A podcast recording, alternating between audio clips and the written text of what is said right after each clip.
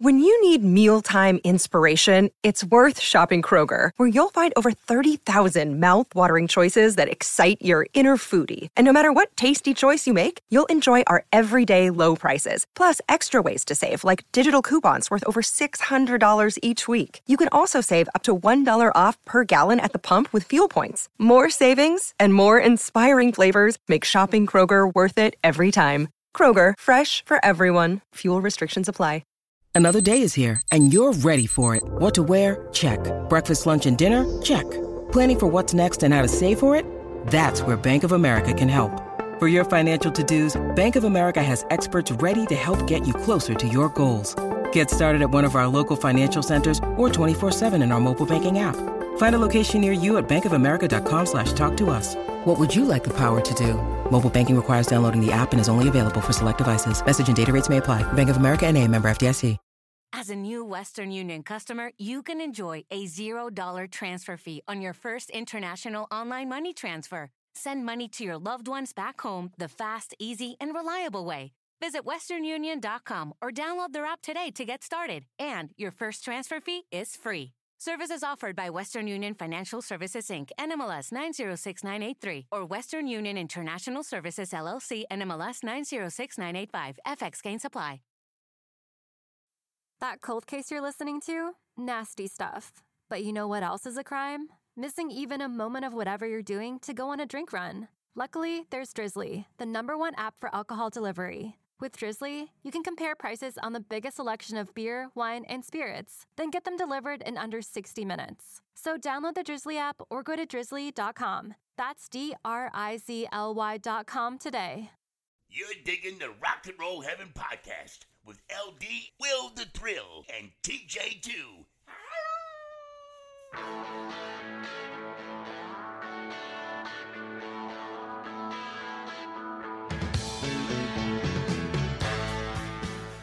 Hey guys, welcome to Rock and Roll Heaven, the podcast where we talk about the lives, careers, and deaths of famous musicians. I am your host, LD. Along with me for the ride is Will the Thrill. Greetings and salutations. And our storyteller today is TJ2, the Deuce. Howdy. so we we made it, you guys. It is 2021. It is 2021. Welcome to the very first episode of the draft. Yeah, hopefully everybody got to listen to the uh, the draft. Um, I'll be honest with you, we had actually recorded that quite a while back, It was like Um, September or something, right? and like, I think it was like early September. Will and I were both drinking pretty heavily in that one. I didn't remember anybody I picked hardly. Yeah. I was I was as shocked as anyone to hear the results of that draft. Yes, I was, and I participated in it, which is quite a, quite a thing. oh, uh, But but for those who who listen to it, um, basically what we're doing for a while is heavy hitters, big name people, with, and we're going to cover them with multiple part episodes. So to have some fun with it, LD devised a draft where we we you know we had draft picks and we we took artists who were going to cover this year, but she threw in the caveat at the very end. You we have the ability to make one change. Now m- my picks were Tom Petty, Elvis Presley, Tammy Wynette, and Rick James, um, but now, but now, keep in mind the date that I gave you, September, early September is when we actually recorded that. Unfortunately, in October, we lost a fairly significant contributor to the world of music and somebody whose music I grew up listening to. So I am exercising what my right to uh, bring in one different artist and to make a change as we start the year with our our heavy hitters series. Okay. There. That's that's totally fine. Well, let's let's talk about who you're dropping and who you're picking up. Okay, this this is this pains me to no end because uh, I'm going to have to. I, I, I've I was so looking forward to all four of the episodes or, or series, all four of the artists, but I got to hang on to Tom. Uh, that's my dude. Uh, just just I've I've been wearing out that the Wildflowers and all the rest box set since I got it uh, a couple of weeks ago. Oh, you did get it. Ta- Awesome. T- Tammy Wynette's backstory and life and so many things away from music are are so compelling and fascinating. And musically finished off her career doing a techno song with a band called the KLF, one of the weirder things I've ever listened to in my life. I got to hang on to that one. And then just the mystique and the crazy nature of Rick James.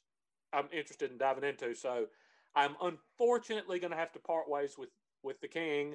We're going to come back. We're going to do a series on Elvis at some point. Obviously, we have to. Um, he's the king of rock and roll. That's a guy whose music LD and I grew up listening to. Yep. So that's that's um, definitely somebody we're going to come back to. But so unfortunately, I'm going to purge Mr. Presley, and he may not actually even be dead. So, That's- so it's possible he's not even eligible for the podcast. That's true. That's true. He was an extra in Home Alone, so Mhm. yeah. Yep. Oh, So, yep. So, uh, but because of a, a significant passing that happened uh, about a month after we recorded the the draft, which was you know just dropped for you to listen to a couple of days ago, um, I am exercising my right to to make one change up. okay. So that's where we're going to start uh, the new year. All right. Well, uh, here's to 2021 being way better than 2020. Uh, everybody, proceed with caution. Touch nothing. Let's just make it through this year. If it doesn't notice us, it can't hurt us, right? Site is based on movement.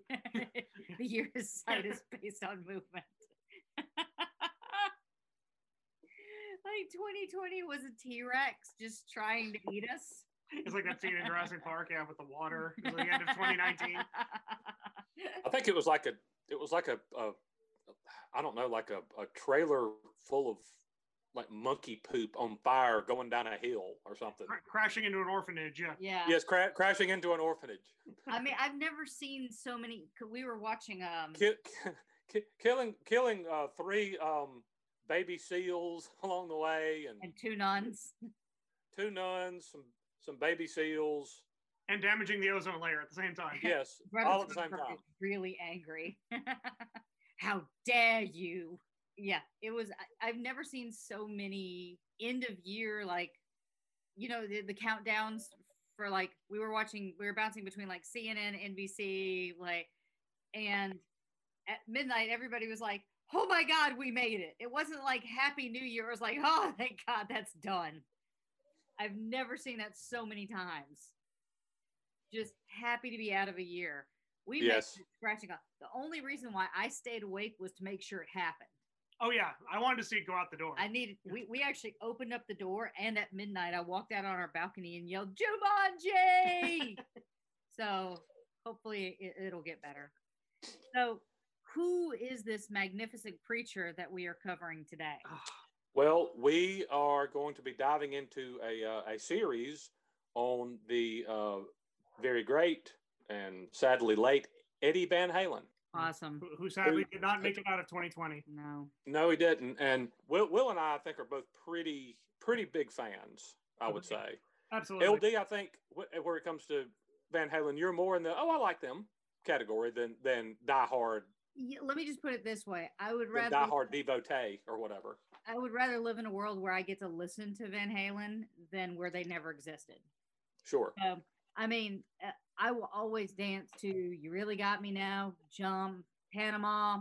Like I love those songs. I don't know if they hold a sentimental place in my heart or or hit me in the feels. the, the thing is, if you are a Gen Xer and you played any guitar at all, Eddie Van Halen is one of your top influences.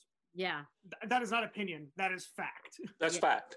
If if you if you ever picked up a guitar after about 1978, you Pretty much. probably did it because because of Eddie Van Halen. Yeah, Um, and he you was can- on that pedestal of greatest of all time, as he deserves. You you can certainly make an argument he is the most one of the most influential musicians to ever live. oh, I, I don't I don't think that's a reach or a stretch because not not only did he inspire so many people to get to to want to pick up a guitar or maybe to scare them out of ever trying it. Because you, you kind of had this idea, oh well, crap, I could probably never do that. But also the the number of copycat ripoffs that he that, that he spawned.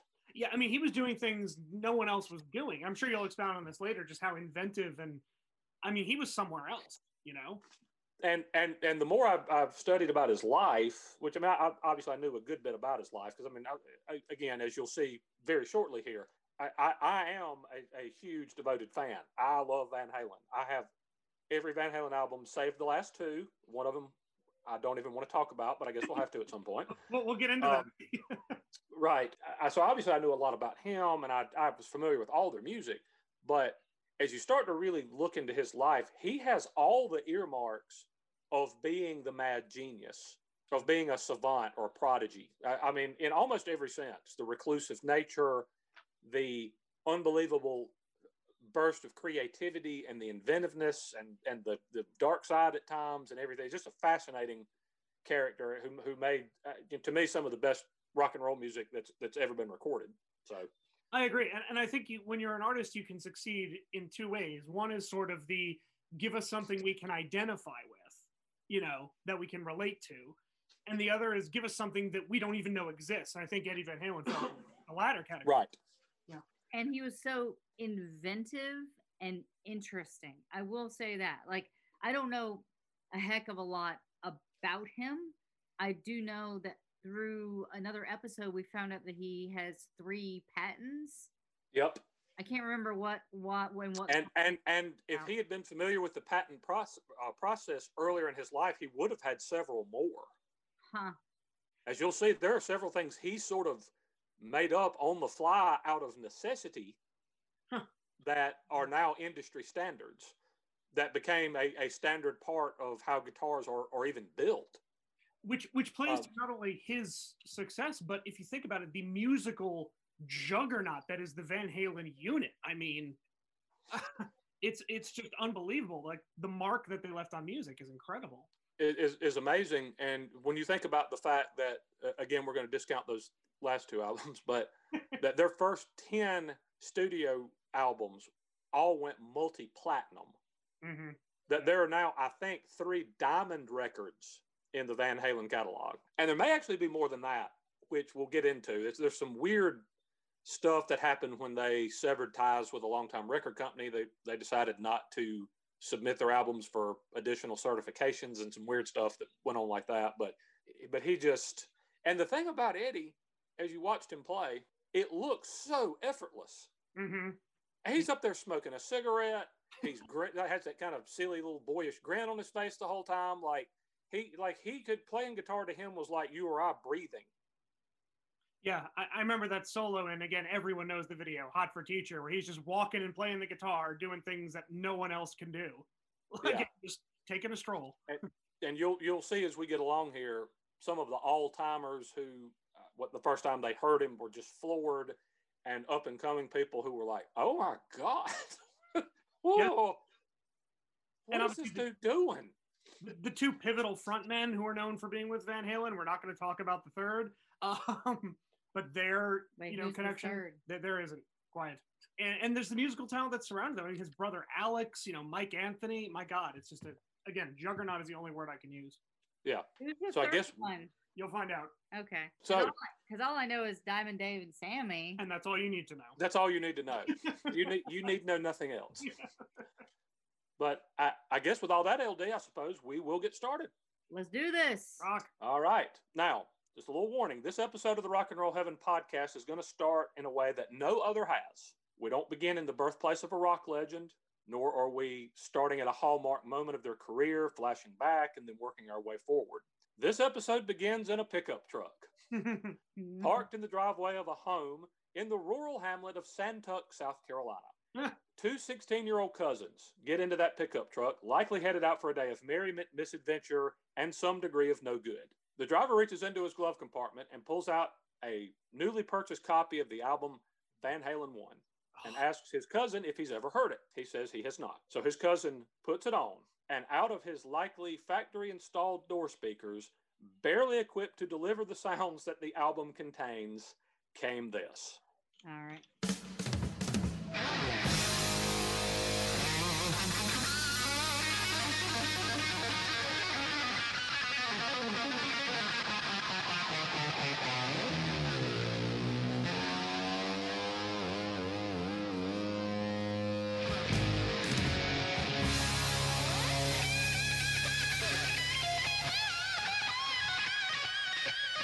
Ah!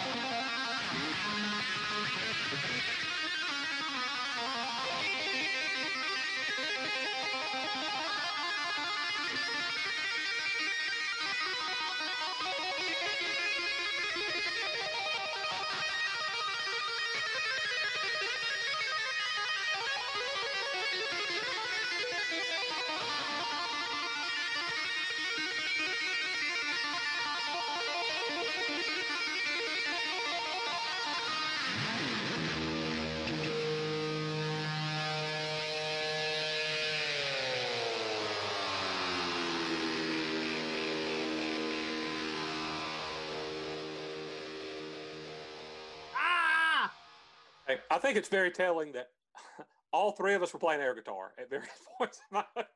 It's required. You're like, Yeah. "Eh, It's just, it's just, it's an impulse. It's like a reflex. You can't stop it. I don't even know if I'm doing this right. Okay, so now the cousin was a fan of Jimi Hendrix, of Eric Clapton, and Led Zeppelin, so he was very acquainted with great guitar rock, but he'd still never heard anything like that searing 102 second long guitar solo. He sat there for a second, mouth agape, and finally spit out something along the lines of, Oh my God, holy crap, what was that? How did he do that? That kid had visions of fingers flying up and down the guitar at lightning speed, but with mechanical precision, each note complementing the one before it and setting up the one to come. It was a face melting masterclass before anybody knew to use either term. Now, you're probably thinking that this reaction was not an uncommon one in the late 1970s. A lot of people hearing Van Halen for the first time probably couldn't believe their ears. Except this wasn't the 1970s. Wasn't the 1980s either. It was, in fact, 1991. And the song the two had just heard was 13 years old at the time. Jeez. And Those you'd two never kids are- you'd never heard Van Halen through the 80s? Well, well, well, we'll get there in just one second. Those two kids had heard hard rock and speed metal that was inspired by Van Halen. They'd heard music recorded on more modern equipment with all manner of studio gimmickry, adding sheen and sp- uh, polish and flourishes that some musicians actually can't even play. Yeah. They'd heard the early heavy rock that inspired Van Halen. Still, this music, more than a decade old, sounded as fresh, as new, and as exciting as it had the day it was released. Those two kids, one named Kevin, and the other being a fellow that listeners of this podcast are familiar with, me, had in fact been floored and dazzled by a song Eddie Van Halen never intended to record. He swore that the final product contained a mistake and that he just used it to warm up before playing. So What? it was What? a throw. Yes.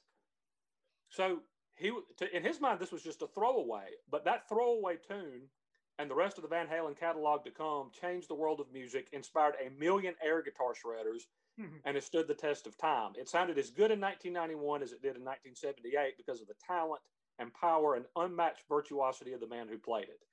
And for those reasons, I'm willing to bet it would sound just as amazing to a pair of 16 year old kids in a truck in West, where the hell ever, in Hmm. 2021 as well.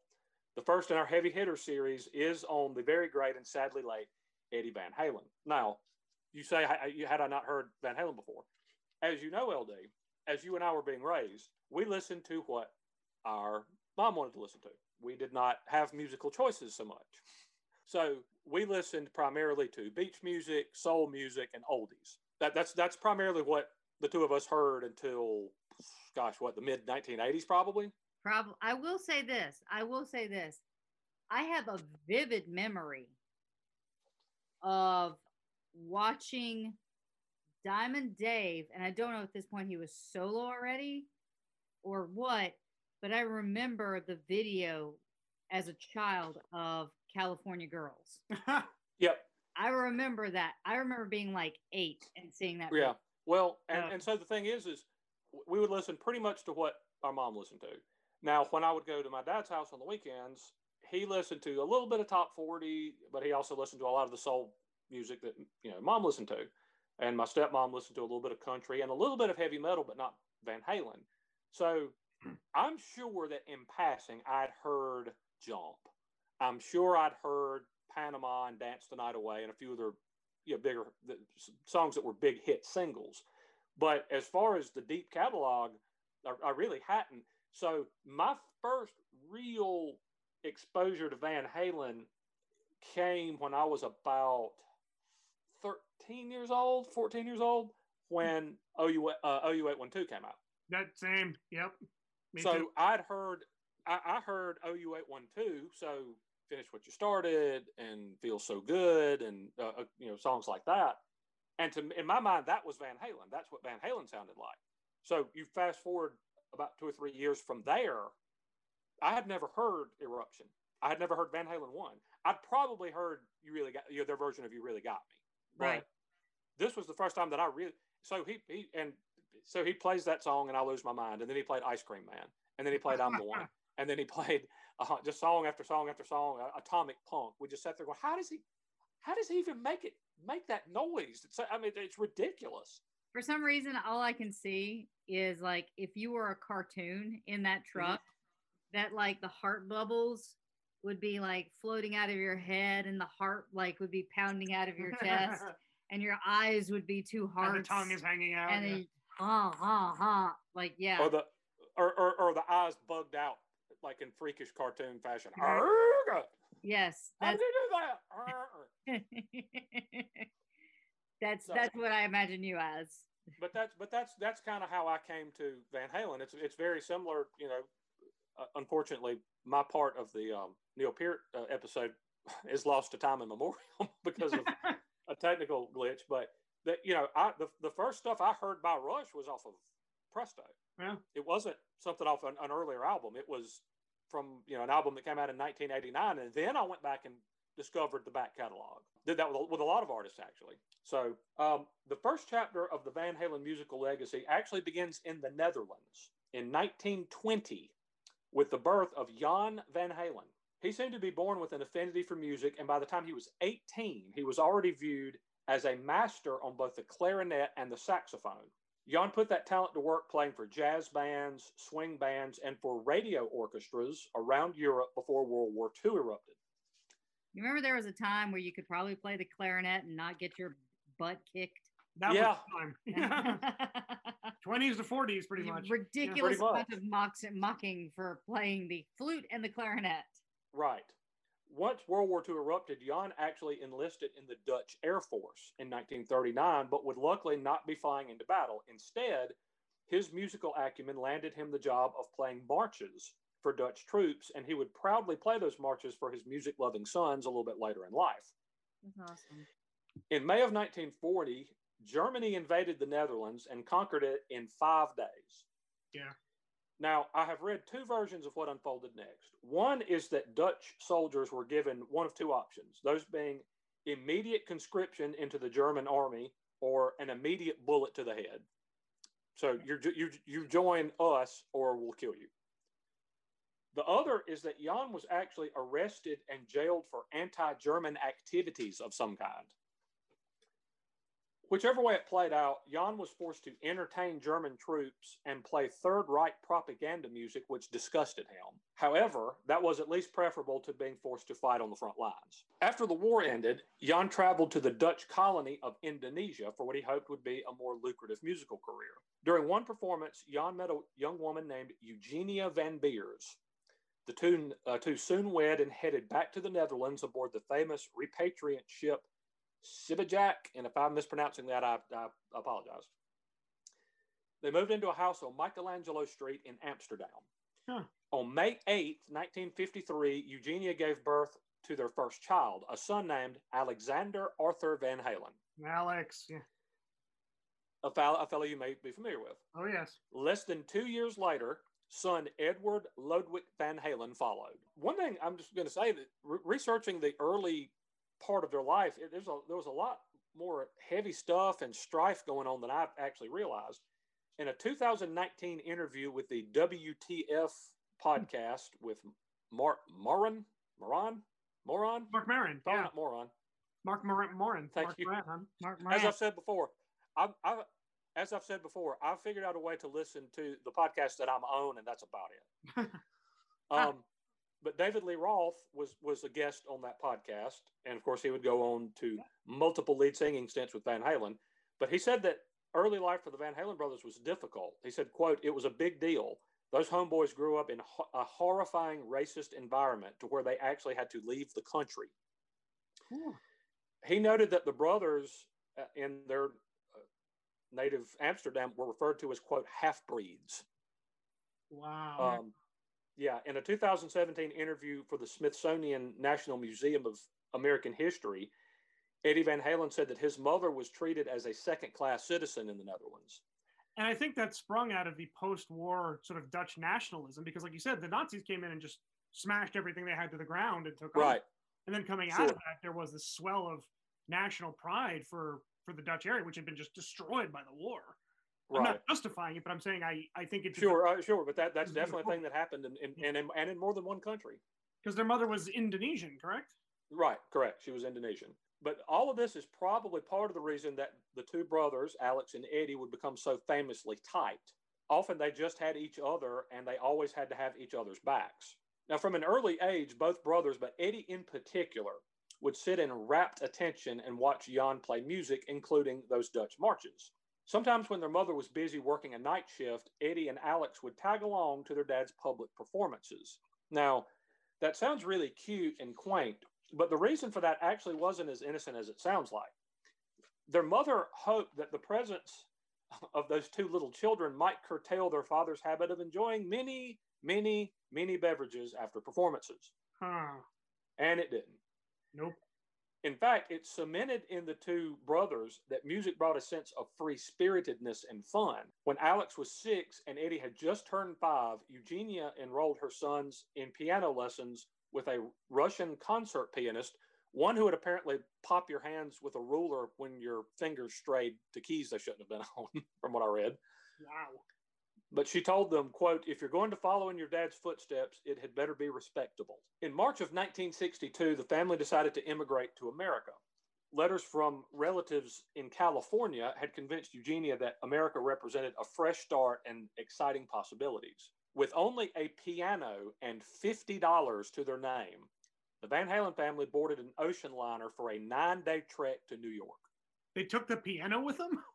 Yes, yes, they took their piano and their fifty dollars, and that was, and I think about, and the clothes on their back, and that was about it. The family was so poor they couldn't actually afford tickets to board. They managed to sail because Jan played with the ship's band. Huh. Oh, wow. In what may have been the first public performance for the brothers, both Eddie and Alex sat in on piano during certain pieces the band would play during the trek. Eddie said that they learned then that the benefits of being able to play music were you know were tremendous as the next night they dined at the captain's table And it's interesting that uh, obviously both brothers are known for different instruments, but their roots were in piano, and that does Both. come out later in the music. sure yeah, absolutely but both of them started being classic, uh, classically trained pianists Yeah. which is not a thing well with eddie given what he would get into a little later you would kind of maybe figure that but not alex you Not Alex, think- no. Right, right. But he, but he, both of them were apparently really, really good piano players. They arrived in New York, then they boarded a train for California and settled in Pasadena into a three-bedroom, single-bathroom apartment. We know Pasadena. It's about 15, 15, 15 minutes? 15 20 minutes from where we're sitting right now. Okay. It's funny enough, Now, the, the, the overarching kind of demographic in Pasadena runs a little bit older here, but there is Okay. a fantastic dim sum restaurant there. The downtown area is great. and that's where they hold the Rose Bowl every year. Well, the Rose Right. Bowl parade every year. sure. Um, So now you might be thinking, okay, well, a three-bedroom, single-bath apartment, those sound like decent accommodations for a family of four. Yeah. Until you realize that they shared that dwelling with two other families. what? Woo! Eddie told an audience at the National Museum of American History in 2015, quote, when we finally arrived, it was rough. We lived in one room, slept in one bed. My father had to walk three miles to go wash dishes at the Arcadia Methodist Hospital. He was a janitor at the Masonic Temple at Pacific Telephone. My mom was a maid. We used to go dumpster diving for scrap metal, then go to the scrapyard and sell the metal we found. And they have a piano. Remember this. So half of That's that right. room is taken up by a piano. They probably were Right. sleeping on the piano. All kidding aside, that's probably right. Yes. Of Alex, he said, quote, we were two outcasts that didn't speak the language and didn't know what was going on. So we became best friends and learned to stick together. Mm. Given that hard existence, Eddie said his father's idea that America was a land of great opportunity seemed to him at the time like, quote, a crock of shit. Yeah, well, I could see why. Unfortunately, there would be more discrimination for the brothers to deal with. Eddie called his first day at school, quote, absolutely frightening. Quote, now you're in a whole other country where you can't speak the language and you know absolutely nothing about anything. I don't even know how to explain it, but I think it made us stronger because you had to be. Eddie said the school he attended at the time was still essentially segregated. It was not officially, but it was practically. And that because he couldn't speak the language, he was considered a quote minority student. And he said Oh. that white kids bullied him and that black students, the few that there were, the school stuck up with uh, for him and were his friends. How old is he at this point? Oh, Eddie's uh, very young. Okay. Yeah, 10 ish, I'm guessing. Okay, around 10. Okay, I'm just thinking grade wise where that would put him. Yeah. Eddie continued to take piano lessons, and though he never learned to read music, he would watch his teacher play Bach and Mozart and just mimic what he saw. Huh. Isn't that incredible? He never learned to read music. That is Never. unbelievable. Till the, for, for, till the day he died, he, he'd never learned to read music. Okay. Weird question. Could he write it? I don't think so. That's that is crazy. Now, all that was fine, you know, that he would just watch the teacher play and he would mimic what he saw him do. Until his piano instructor was playing a new piece of music once and asked Eddie to turn the sheet music to the next page at the appropriate time. When he didn't know when to turn, the instructor said, What's the matter? You're supposed to turn the page. And Eddie had to confess that despite taking lessons from the man for five years, he had no clue how to read music. Wow. So he played everything Um, by ear, basically. Right. For so, but I want you this this should give you an idea of how good a, a piano player Eddie was. From 1964 to 1967, he won first place in the annual piano competition held at Long Beach City College that would have nearly 5,000 entrants. what? Yeah. Well, And he won he, he won first uh, like 4 years in a row. And and Alex was usually second, third, fourth out of about 5,000 kids that would enter this. And that does explain why, in Los Angeles, particular, Eddie Van Halen is considered kind of a hometown hero. Sure, definitely. All right. So we do have to take a short break for our sponsors, and we will be right back. And we are back. All right, so let's uh, dig back into the life and times of the great Eddie Van Halen. He said at one point that he actually played bass in a band with his father, with Alex on drums, despite having no clue how to play the instrument. he said that they played, quote, oompa music and waltzes at bar mitzvahs and wedding receptions. Quote, Al would yell at me which chords to play. He'd be like, one, four, five. No, no, you F that one up. oh, I would love to see that. That would have been so interesting. especially especially it sounds like it, to see you know, Eddie and Alex basically from from what he's describing playing like like polka Yeah, at, Oh, at bar mitzvah. Yeah. at a bar mitzvah with with the, the the older brother on the drums screaming no you effed up to the to his little brother who doesn't who's playing a bass that he doesn't know how to play exactly. Oh man. um, now Eddie's parents badly wanted him to pursue classical music but of course that was not to be he said his mother while encouraging him would also say things like quote you, you'll end up a nothing nut like your father Ouch. which obviously not uh, super encouraging, but That's harsh. yeah. Like many young people in the 1960s, the brothers heard and were moved by the British invasion. After hearing bands like the Beatles and the Dave Clark Five, Eddie and Alex started their first band. Are we ready for uh, crappy, Yes. Oh, crappy early band names? Here we go. let's do it. The Broken Combs. Ooh, that's pretty bad. Oh, Uh, yeah. they would a, a name that would later morph into the Trojan Rubber Company. Wow. Oh, what? Wow. Which, when you're 15, probably seems like the coolest name ever. You're gonna name it after rubbers. Oh, heap Because it's a step up from the broken combs. from the Broken Combs. No. Oh, In the bro- in the Broken Combs, Eddie played piano and Alex played saxophone. again, still not their instruments of. Uh, They're still not to the instruments that we're used to. to that we're, we're getting pretty close at this point, though. Alex eventually moved to the guitar, and Another- Eddie switched to the drums. wow. Huh. Now, obviously, to fans of the band, that sounds completely backwards. Yes. But another instrument shift was coming. While Eddie was working his paper route, he said that Alex would play his drums and was quickly improving. Quote, he could play Wipeout and I couldn't. I said, okay, well, F you. I'll play your guitar then, Eddie said. Nice. As for the piano, it would obviously remain in his repertoire, but he said he didn't want to sit down at that point. He wanted to, quote, stand up and be crazy. Eddie recalled that Alex would go out to, quote, party and get laid at about 7 p.m. on a given night and would leave Eddie sitting and playing guitar. When he would come home in the wee hours of the morning, having at this point, I, I suppose, partied and gotten laid, Eddie would, Eddie would still be sitting in the same spot playing guitar. Wow. So Alex would go out for you know a night on the town with his buddies or whatever, chasing girls. He would come home seven, eight, nine hours later, and, and Eddie would not have moved. Wow. Huh. He would be sitting in the exact same spot he was when he left, just sitting there playing the guitar. He did that for years and years, often locking himself in his room and spending days on end doing nothing but teaching himself to play guitar. He never had a lesson or an instruction of any kind, which is probably why his sound became so innovative and different. Because he figures that about 90% of what he does on the guitar would not only not have been taught in lessons, it might even be discouraged. Yeah, that's So- a good point. yeah. It brings up sort of again the the invention is what is it the, the mother of necessity or Right. necessity is the mother of invention as they say. Right. Their childhood friend Tom Broderick remembered that Eddie was, quote, obsessed with his instrument. Quote, we never played football or rode bikes together. And to be honest, I rarely saw him in class at school. When I did, he was jamming at a party. Huh. Uh, now, Eddie couldn't afford much gear for the guitar at this point and actually didn't have enough paper route money saved up yet to buy himself an amp. So he would play his guitar pressed against a table to get a slight amplification of the sound.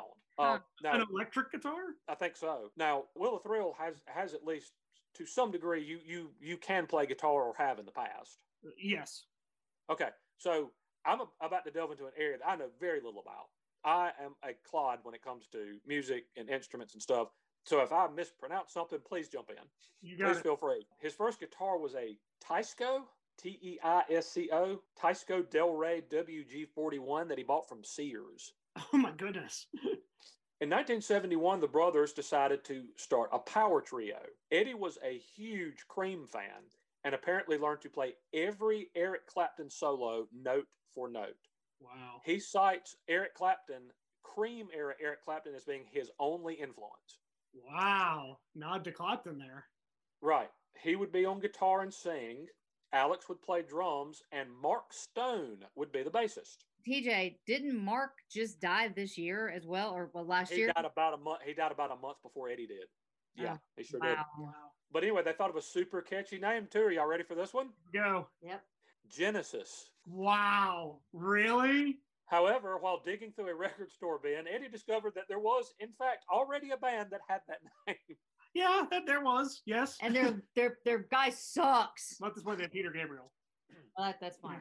So they, they went with Mammoth instead. Is Um, they also they they almost exclusively played cover songs, leaning heavily on the catalogs of hard rock icons like Led Zeppelin, Black Sabbath, and Cream. I researched this thoroughly. To my knowledge, at no point did they cover any songs by Manfred Mann's Earth Band. Oh, that's Oh, our that's- one. Our federally mandated Manfred Mann's Earth Band Well reference. done, sir. Well done. Thank you. Uh, thank you. I, I, well, I, didn't- I didn't want to get the feds on your ass. So, New year, same obligation. absolutely. Um, they would play backyard parties and the like, and usually rented a PA system from a band called Red Ball Jet. Did they did they ever get anything from Petula Clark? Not to my knowledge. You giggling hillbilly. Um, and they would have to rent the, their PA system from this band, Red Ball Jet, for about 10 bucks a night. because when I think of a savory business deal, I think of Red Ball Jet. Red Ball Jet. That band featured a lead singer named David Lee Roth. Hey, I'm seeing things come together. Yeah. This is what In 19. No, what? Oh, you're about to say the year. I was asking what year. Yeah, no, I was going to say, uh, this is backing up a little bit. In 1913, David Lee Roth's uh, Jewish grandparents immigrated to America, settling in Newcastle, Indiana. Roth was born in Bloomington to Air Force veteran and ophthalmologist father Nathan Lee and art teacher mother Sybil. Roth's parents observed that their son was prone to daily bouts of hyperactivity they referred to as, quote, monkey time.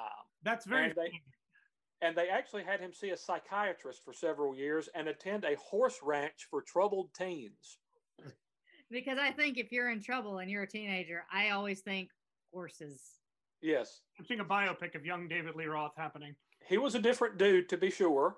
Hmm. Noting when asked, for example, that his heroes weren't athletes or musicians, but instead were the likes of Genghis Khan and Richard and Maurice McDonald, origina- originators of the McDonald's cheeseburger. His family moved from Indiana to Massachusetts, and then they moved to the Pasadena area. Now, I'm sure as you approached this podcast today, you did so confident in the knowledge that we would be discussing federally mandated racial busing. Well, I'm, I'm sure you. That, that's, I'm sure that's what you. I mean, come for the racial busing, stay for the music. Right. Okay. In late 1969, a federal court ruled that the Pasadena City Board of Education was in violation of the 14th Amendment. Essentially, having, quote, neighborhood schools was seen as, in essence, a soft form of segregation. So the schools had to be rebalanced racially via busing. The Van Halen brothers did not have to switch schools, but Roth and other white students had to be bused to John Muir High School, which was predominantly uh, African American and Hispanic. So at a time like that, people can either stay in their comfortable little cliques or they can embrace all the cultural differences around them. Roth, who always had an affinity for black culture and music, did just that. High school friend George Perez said, quote, at Muir, you had militant blacks who had afros with Angela Davis posters in their lockers. Then you had long-haired white hippies and Mexicans as well. Roth got good at, quote, bridging the gaps, he said, and fitting in with everybody. So he fully embraced African American and Hispanic music. He played soccer and did other things to fit in. His gift of gab, his charisma, and his ability to relate to a broad audience would prove very helpful in the very near future. I was going to say one thing I think we can all agree on is Dave's gravitas as a uh, performer and And, and, and as and just as a personality. Exactly yeah I, I'll, I'll just as an aside, in preparation for this, I've done a lot of things. I've read a lot. I've listened to the entire Van Halen catalog, and I watched a lot of interviews. I watched uh, about three hours worth of interviews with Roth, one about two hours long, one a little over an hour, and I got almost nothing of value for this podcast from them. Now, it's it, it was slick, it was entertaining, it was funny, but you never really get inside Dave, if that makes any sense. I, hmm. He- I don't know if I want to. I Well, think he's got. Okay, let me rephrase that. Inside the, the, the who the real person is, it's Okay. it's it's all shtick. Now it's it's entertaining as all get out. But he said almost the same thing in the two hour two hour interview as he did in the one and a half hour interview.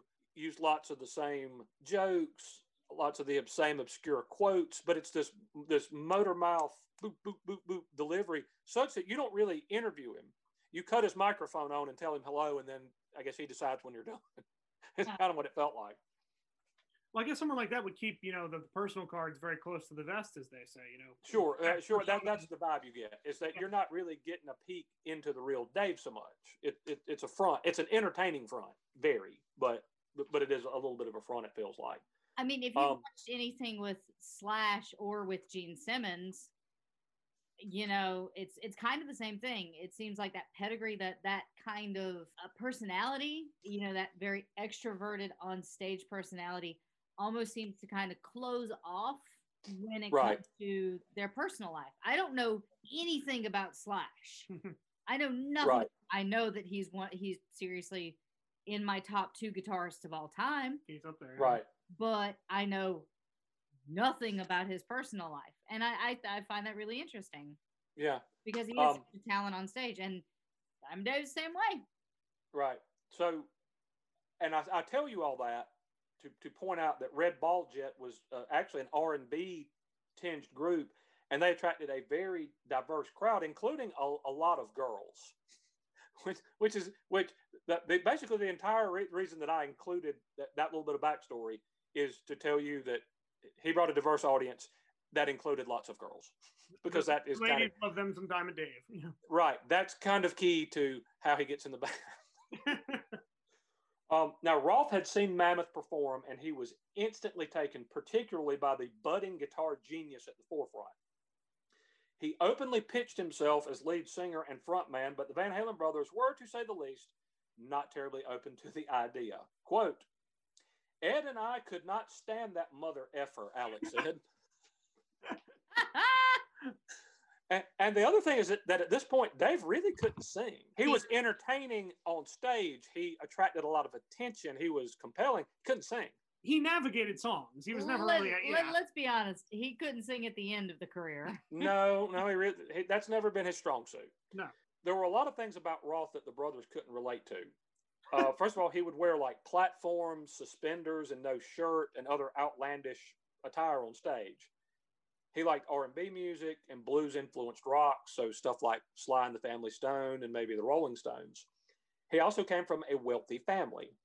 Alex and Eddie, of course, were poor working class kids. They wore boots and flannel on stage. Hello, in the early 1970s. Say, starting something. Sounds like. And they dug and played hard rock and heavy metal music like Black Sabbath and Deep Purple. Roth was finally able to win them over on a couple of counts. You could say that it was initially almost a marriage of convenience. For one thing, it's no small thing that Roth had a PA system. If he was in the band, they wouldn't have to pay him to rent it. Also, Eddie didn't particularly like singing lead, which he was doing at the time. And Roth also, as I alluded to, brought in a very different audience, one that was more ethnically diverse, but also he had a very large local female following, which the brothers were not and you can't help opposed but, to having. you, you can't help but think that David Lee Roth is the kind of guy who could sell the devil fire. I mean, let's Probably. be honest. Yeah. Sure. Um, in 2012, Roth told the LA Times that he he liked the quote immigrant energy of the Van Halen family, which, along with his hyperdrive to succeed, equated to quote desperate people seeking desperate fortune with a smile. Huh. So Roth was in, and soon the name Mammoth was out. The new lead singer convinced the brothers that they should change the name to Van Halen, which he thought possessed he thought possessed power and was instantly recognizable, sort of like Santana. But that was Dave's suggestion. It was actually Dave's suggestion, and they were initially resistant. That's awesome. Yeah. Yeah. So Dave actually convinced them to change the name to Van Halen. He also sold the brothers on diversifying the playlist to include covers of people by the likes of David Bowie, Queen, James Brown, Bad Company, and others. So still a lot of hard rock, but also some stuff that people, mainly girls, could dance to. The band spent about two years working on what can best be called the quote, parents are out of town, let's party, bro circuit. So, pulling together young fans from all the area high schools, Roth said the audience that the brothers had cultivated up to that time was, quote, 98% Jeff Spicoli. The group played in dozens of big backyard parties. Flyers would be printed up and distributed at all three local high schools. It was not uncommon for hundreds of people to show up. Even if they didn't know where the concert was, they could often stop and ask at uh, local liquor stores, or they could just listen for the sound of Eddie's outlandishly loud guitar. nice. He said that they actually had trouble getting club gigs because, frankly, he played so loudly. Huh. He, he joked that if Spinal Tap was going to 11, he was already at 15. It being the early 70s, drugs were plentiful, including pot, coke, and a wide array of psychedelics on top of beer and liquor. Police were often called to break up the gatherings, and on at least one occasion, they had to bring in helicopters to disperse a crowd of over a thousand people that had gathered in someone's backyard. to see Van Halen? Yes, That is amazing. Everyone in the crowd wasn't just a drunk high school kid or a stoner or people trolling for some booty. Eddie was quickly gaining a reputation as a guitarist, so lots of aspiring musicians would come to check him out. Quote, Eddie was pretty special. I'd look into the crowd and I could see the guitar player from every band I knew watching him. Eddie was the man, the king. It was unquestioned. Mark Kendall told loudersound.com for an article called Eddie Van Halen, The Life and Times of a Guitar God. Kendall would go on to play guitar for the band Great White. Oh. Quote, we Uh. were all jealous and we were all trying to play catch up. We thought, oh boy, this guy's going to change the world, said future Dokken guitarist George Lynch. So, what was Eddie doing that was so different from everybody else? Well, for one thing, he was using a technique called tapping. Now, I very rarely do rip and reads for this podcast.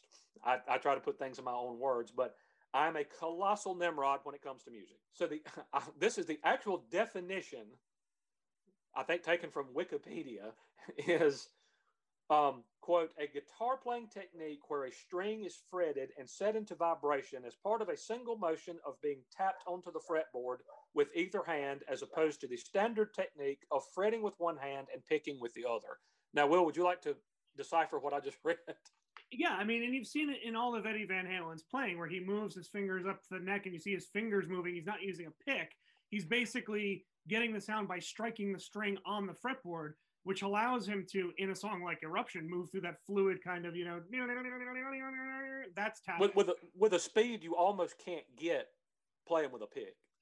Correct, because to pick that, you, you're you, almost would not be able to move your wrist or hands fast enough to play as quick at, with the speed that he does on a song like Eruption. Correct, especially when he can work through all four fingers up and down and create sort of a fluid path along the string. But yeah, you're basically playing up on the fretboard, not down on the strings. Eddie did not invent tapping, but he popularized it. He was the first person to make it a base part of his playing as, a close, as opposed to just like a little throw in here and there. I'm pretty sure he was one of the first people to create whole pieces of music just using the technique. He was among the first to publicly play using a two-handed tapping technique, and he frankly just did it better than everybody else did, even even once people started trying to, to copy him. He says that he actually got the idea to do it while he watched Jimmy Page play Heartbreaker at a Led Zeppelin concert in Los Angeles in 1971. Wow. Now, now Page did not do two-handed tapping. He held one hand in the air and played with one hand up on the neck of the guitar. Yeah. So Eddie sort of got the idea that he could do that, but use a finger on his other hand as essentially a sixth finger on his left hand. Yeah. That's correct. Then he started using multiple fingers from his right hand, which explains why he was able to play with such ungodly speed that nobody else could attain at that point. He said that because of the way he played, a new means of writing music had to be conceived. Since the standard notes and staffs could not accurately reflect what he was doing, so something called tablature was born. Yes, that's right. That essentially What is he was doing things that you with- with with standard notes and staffs you you you could not accurately reflect what he was playing. Can I offer a definition of tablature? LD just asked. Sure, please do. Yes, please do. So, so tablature is basically a way of identifying the position on the guitar fretboard to generate a note instead of you know the standard A, B, C, D, E, F, G. Mhm. So by saying tablature, you're saying essentially this position on this fret, this number string. So if you're saying like the third fret, string five, that generates a certain note. And to your point, Eddie didn't know how to read music. Mhm. Charting what he did wasn't possible with regular. That's so amazing. Right. You know what's so Yeah. funny is that we have a podcast that is based in music, Yeah. and you are the one with the most. I'm the closest thing you got, which is scary. yeah. Yeah. I sing, but I cannot. I cannot play a musical instrument. So all this is. new. I mean, uh, T. Maybe you remember when I was in the high school band. I actually got kicked out of the high school band because I put my flute on the stand and would read Babysitter Club books during. I do remember that. Yes, yes, hundred percent. I remember that. And I remember the Um, teacher got so mad that he threw the drumstick into the metal door and it broke the stick and dented the door. And then Oh, he got mad at me because the door was dented at that point. So, uh, yeah, no musical talent. None, none whatsoever with me either. Now, but but but Will, you make a good point. Eddie can't read music, or he couldn't read music, and he said that he couldn't read the tablature either. So he really had no idea if anything people had done to record his music is actually accurate or not. Oh, it's amazing. That is incredible. Um, it all makes sense though if you think about it this way. He essentially turned the fretboard into a keyboard. I've never thought of it like that, but it makes a ton of sense. Wow. Yeah. He basically turned the fretboard into a keyboard, which of course he could play very well. He also, as the 70s wore on, found that most guitars were unable to capture the exact sound that he wanted. Again, I'm dummy McDumbass when it comes to music. So this is a distilled version of what Eddie said about building the famous Frankenstrat. Quote, mm-hmm. what I really loved about a Fender guitar was the, the vibrato bar, except they only came with single coil pickups, mm-hmm. which at high volume they squeal and they're very thin sounding unless you use some type of distortion pedal, which I could not afford. Gibson made humbucking pickups, which canceled the hum and had a much fatter sound. So he found a company that made knockoff fender bodies and necks. He bought a junky second that had knots and stuff in it. $50 for the body, $75 for the neck. He then took a hammer and chisel and made a hole in the body big enough to put the Gibson pickup in. So he gutted his Gibson guitar for its pickup. Wow. Quote, I, I screwed the pickup straight into the wood. A Stratocaster actually has three pickups, so I routed out the body, crammed the humbucker pickup. It had three knobs and two pickups over here. I had one pickup that I wanted in there, and I went, How am I going to hook this back up? I had no clue. I wonder if it would work if I hooked the humbucking pickup straight up the one knob, and it worked. I made my own pick guard to cover the hole. It became the standard in the industry. The other thing I did was potting the pickup. If you get unwanted high squeal feedback, I have no idea what prompted me to think this, but I was thinking, okay, coil windings, very thin copper wire around these plastic things with the magnet. Maybe it's the little things vibrating. So he took one of his mom's coffee cans, sat it on a hot plate, and filled it with paraffin wax that he melted. Quote, again, I proceeded to ruin many pickups because I forgot that the pickup bobbins are plastic. I didn't know what temperature to dip them at, so I melted a lot of pickups. Eventually, he figured it out. It worked, and that too has become a standard in the industry. So he was playing a Fender slash Gibson guitar Right, that he Frankenstein together. right. That he that he that he calls the Frankenstrat. The Frankenstein, Um, yeah. Okay, so then there's another aspect, and this was w- way long and complicated, and I didn't totally understand it. I'm going to give you the absolute cliff, not even cliff notes, like the master plot version.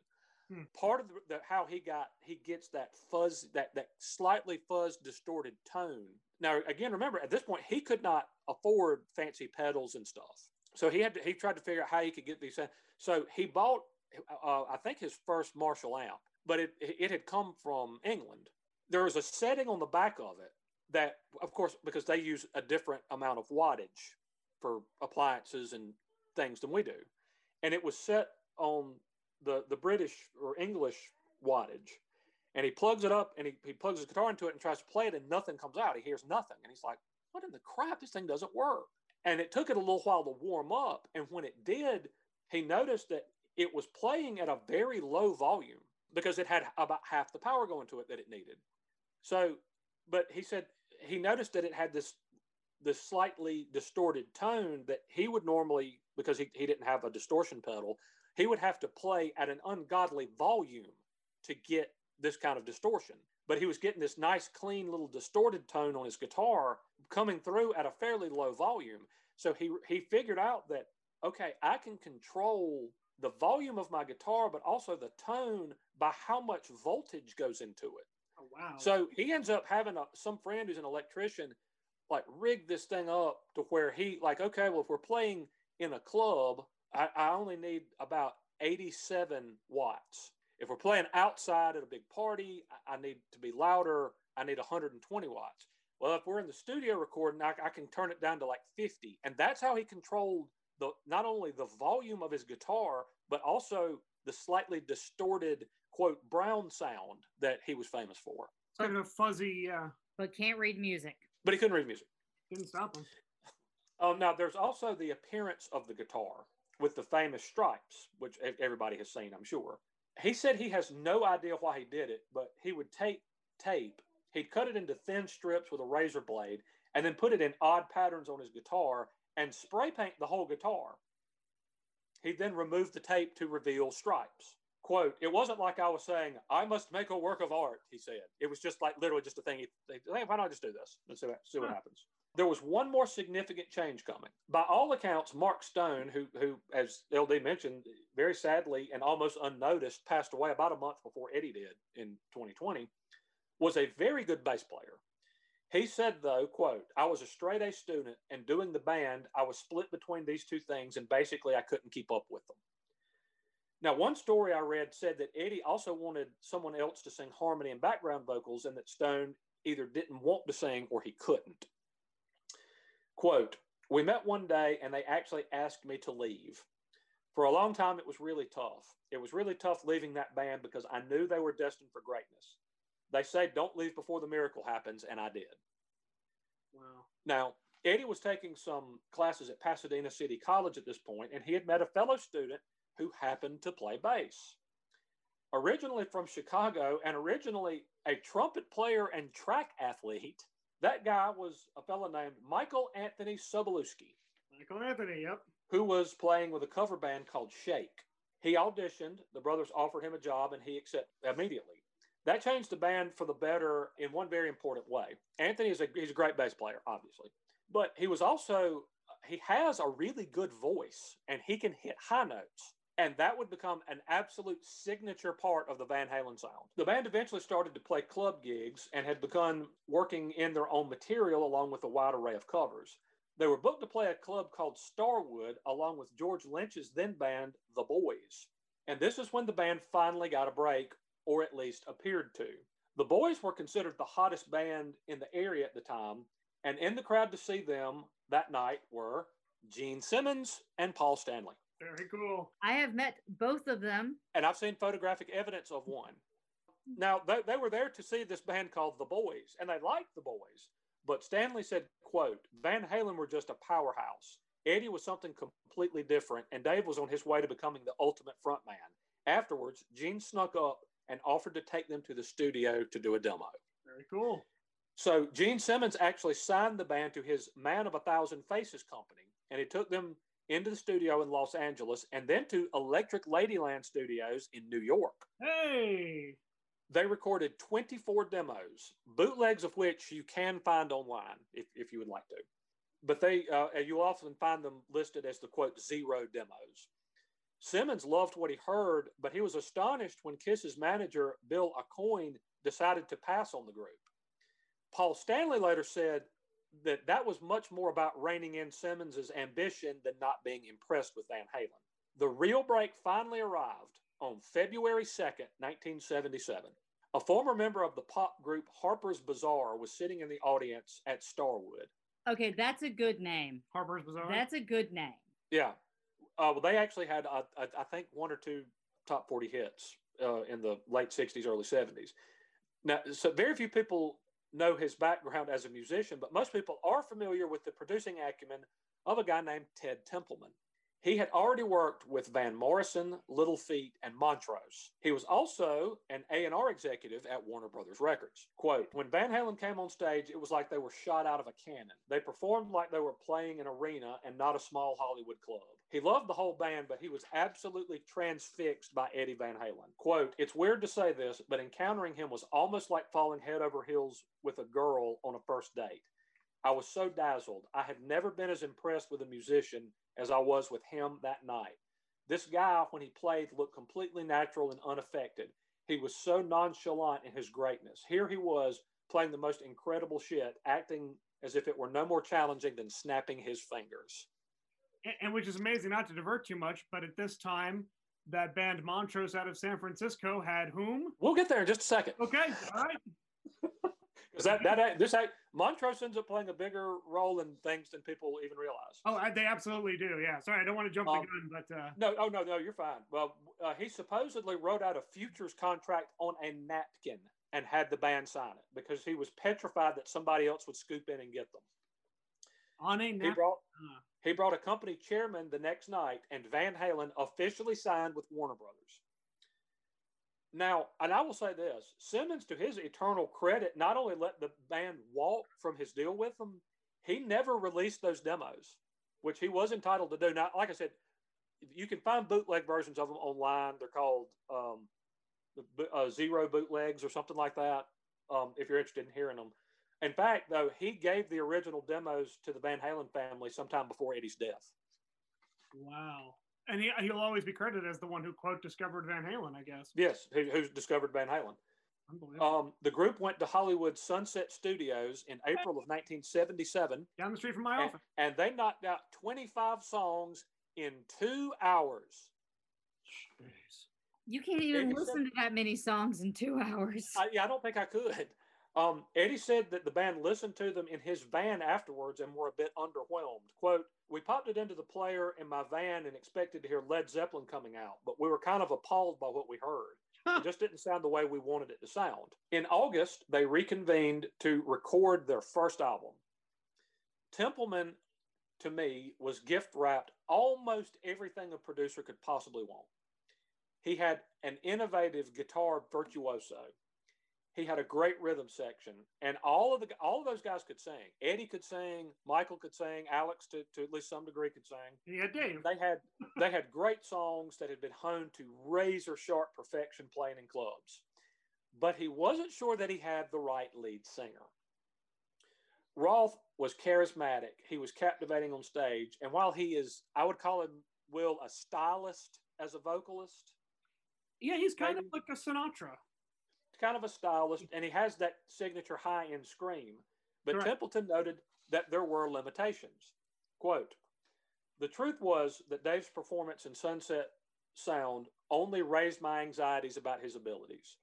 Some of his vocal performances to be frank just weren't acceptable.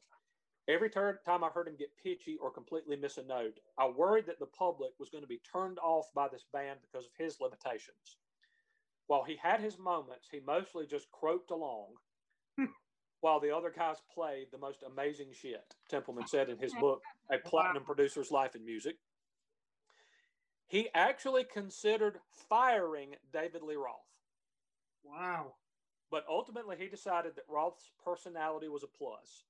Most heavy metal acts were dour almost to the point of being cliche, but Roth brought a sense of humor to the proceedings. He also wrote really good lyrics. So Templeman decided to accentuate the things that he did well vocally. He now says that firing Roth would have been a huge mistake. So he put aside the idea he had of replacing Roth with the then former lead singer of Montrose. I guess he thought Sammy Hagar and Van Halen, pff, that'll never work. Yeah, who came up with ah.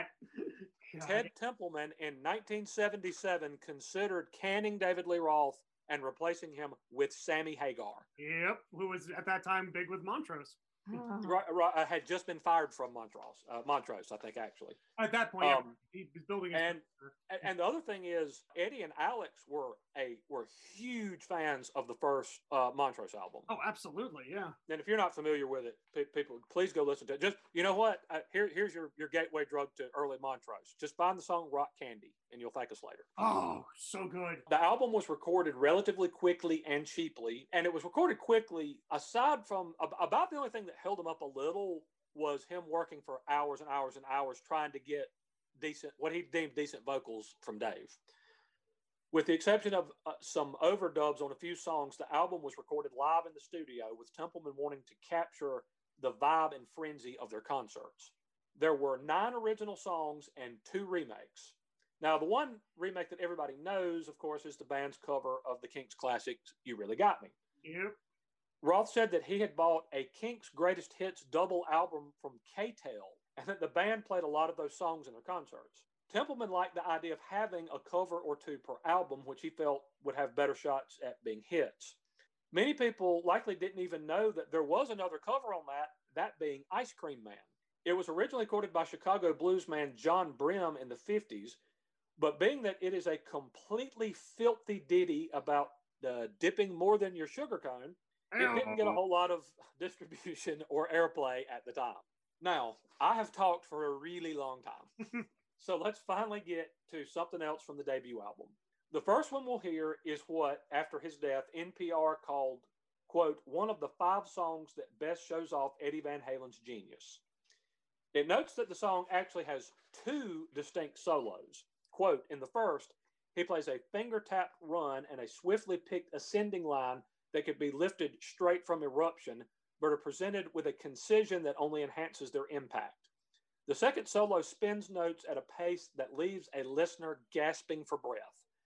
It's a perfect summation of early Van Halen to me. If you got amazing guitar, you've got terrific song, underrated bass and drum work, harmonies that were very uncommon for hard rock bands at the time, and the trademark sense of humor of Van Halen presented musically. It also established their trend of throwing something at you from way outside of left field that you don't see coming. That's present in some form on almost all the Roth era albums. So we're going to take a, a break now for, to finally hear some music. This is from Van Halen 1. This is the excellent I'm the One.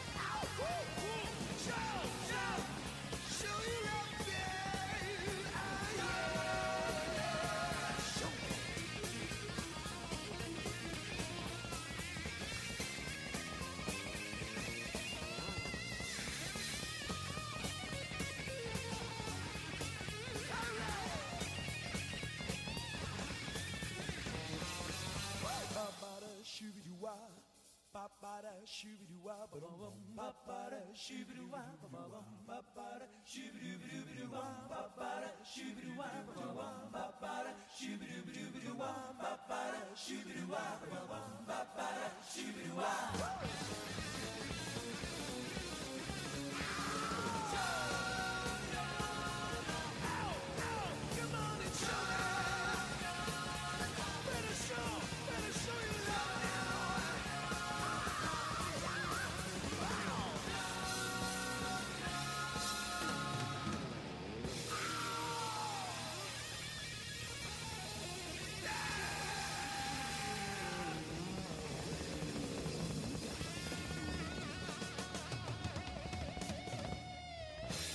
Even Good I like that Lord. song. Yeah, that- that is one of my favorite songs, and I feel like it doesn't get enough due.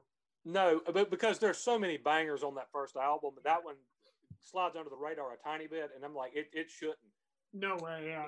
The, the the the guitar is just just absolute fire, and the little the little breakdown in the middle, the ba ba da shooby doo It's amazing. Yeah.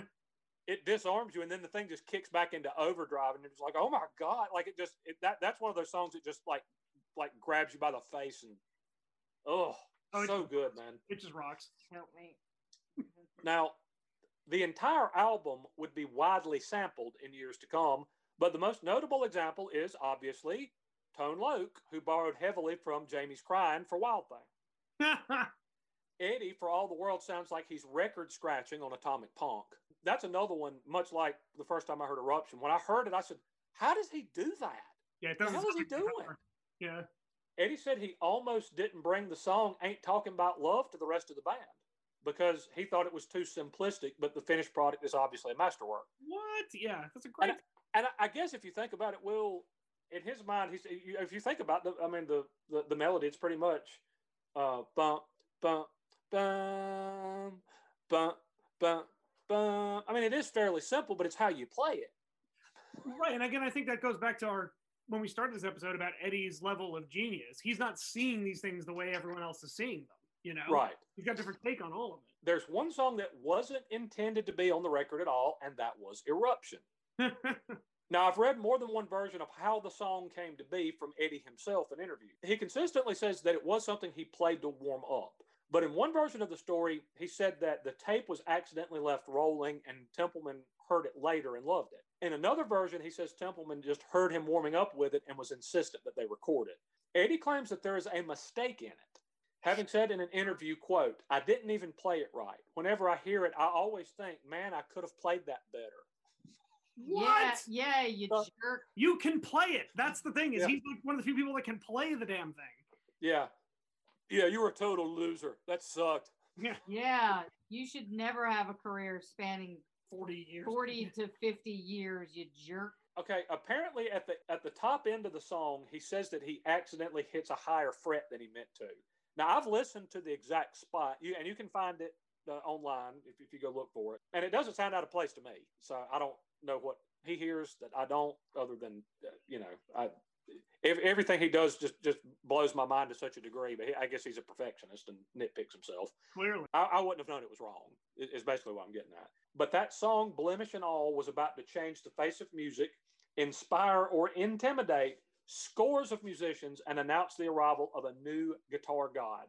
Secondarily, it would also blow the minds of two teenagers in Santuc, South Carolina, 13 years later.